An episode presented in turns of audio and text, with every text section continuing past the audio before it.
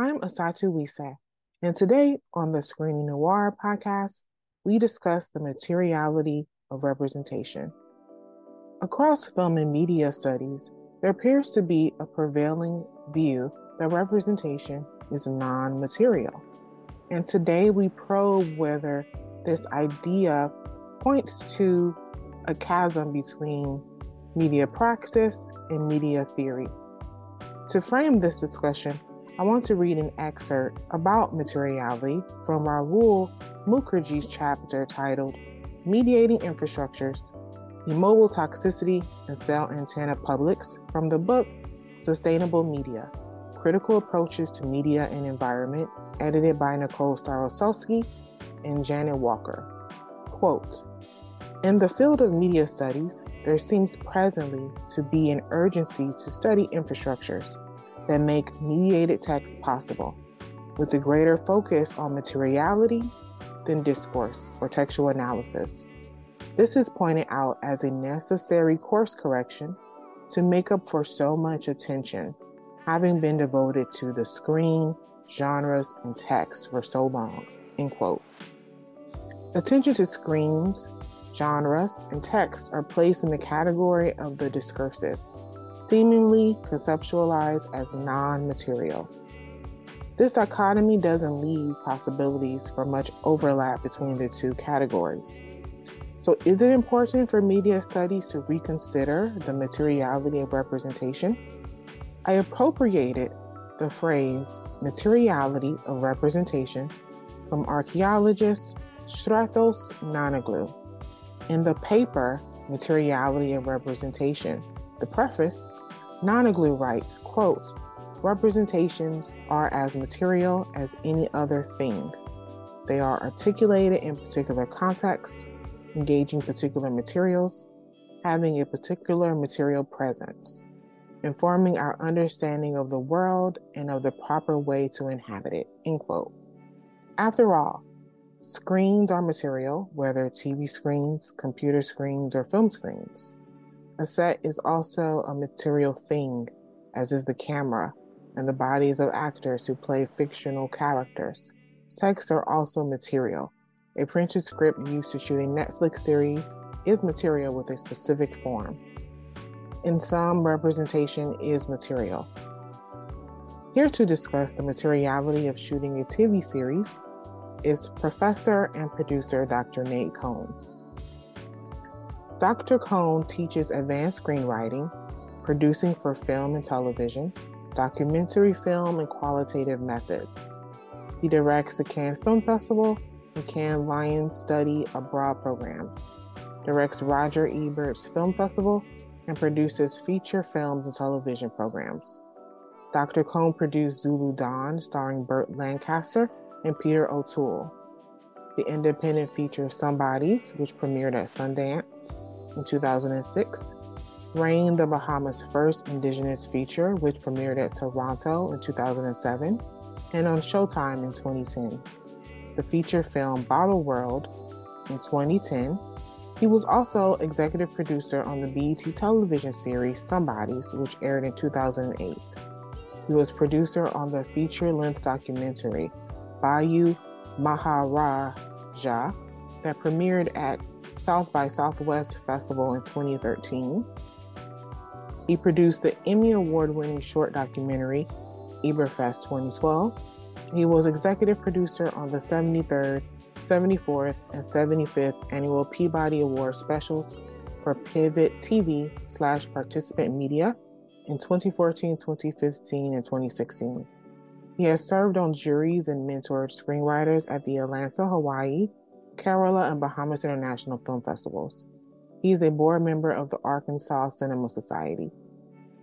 And he is the author of numerous scholarly articles, and of the book Pursuing Hollywood Seduction, Obsession, Dread by Altamira Press, published in 2006.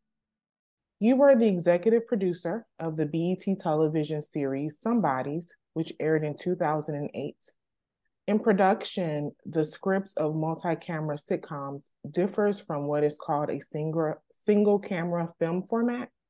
Can you walk us through the material form of a television script are there any notable differences when it comes to streaming series such as shows on Netflix? Um, well, there there used to be in terms of uh, in in the old days when uh, TV was uh, was live or sitcoms were done live. The scripts were written in a particular form so that they could be uh, used as cue cards. But these days, it's really hard to tell the difference between the format of a uh, of a of a of a script for a television series or for a feature film. They, they basically they basically look the same. Uh, the television script will be broken up into acts, uh, which you won't find in a feature length script, but uh, but that's that's about the only difference. They they look pretty much the same now. So a difference, of course, between a multi, uh, you know, three or four camera uh, television television programs, uh, basically the half hour sitcom, and and the other series which are shot single camera the same way you shoot a feature film. Um, and there, is there is some difference in those particular uh, screenplays in that they don't concentrate so much on action. They're very they're very dialogue oriented for the sitcom screenplays. And yes, historically, television um, is thought to have evolved from radio, so it's more dialogue centered. And film scripts are thought to have evolved from photography, so it's more an image based scripts um, is what you're pointing out in terms of the differences there. Once the script is prepared, what is the process for shooting? Talk uh, talk to us about the materiality of the set, um, mm-hmm. from staging the actors, the costumes. Um, specifically, you worked on a TV series that explored the lives of Black college students. How did race and culture play into capturing a specific material experience?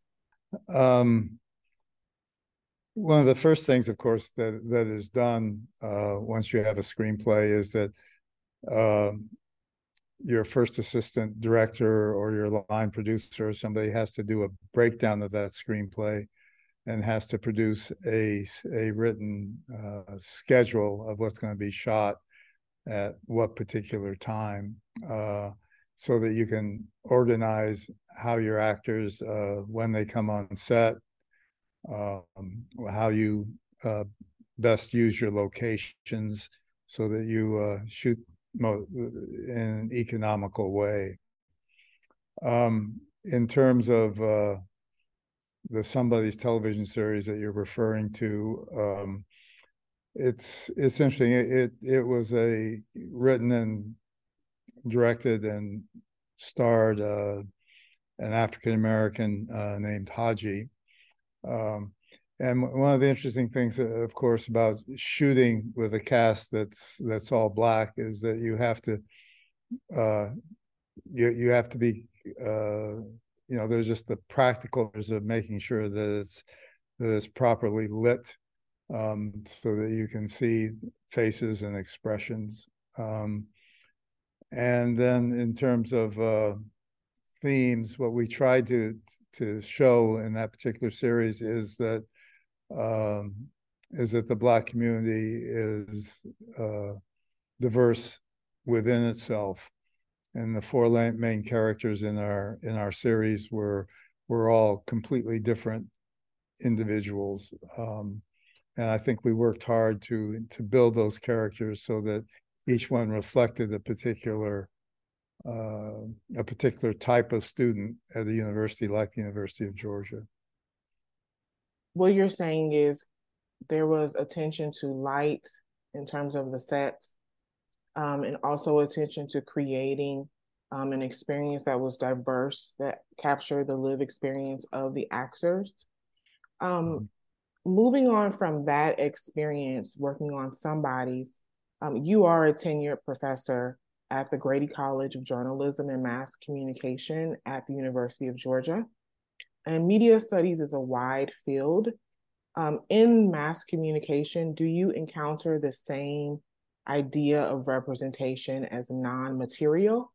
Um, and what do you think accounts for this view that representation is non material? Uh, well, it's it's actually been a long time since I've been uh, in, involved in in theory in uh, in media studies, but it's it, it always has been. I think it continues to be uh, uh, not not really interested in in material things and materiality.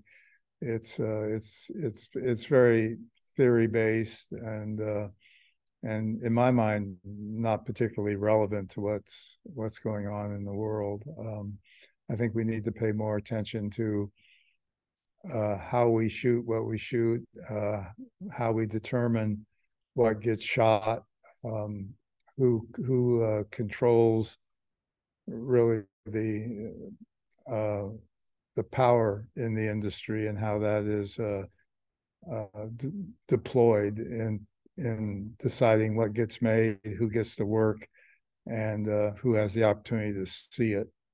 Um, so I think we have to pay a lot more attention to what's being made and and how we're getting it out there and who who has the authority to uh, to make those particular decisions. Dr. Kohn, thank you so much. It sounds like you're saying that we in media studies um, would benefit from attending more to the materiality, the realities of production, specifically in terms of power. And we appreciate having you on the podcast. Pleasure. Enjoyed it. Thank you.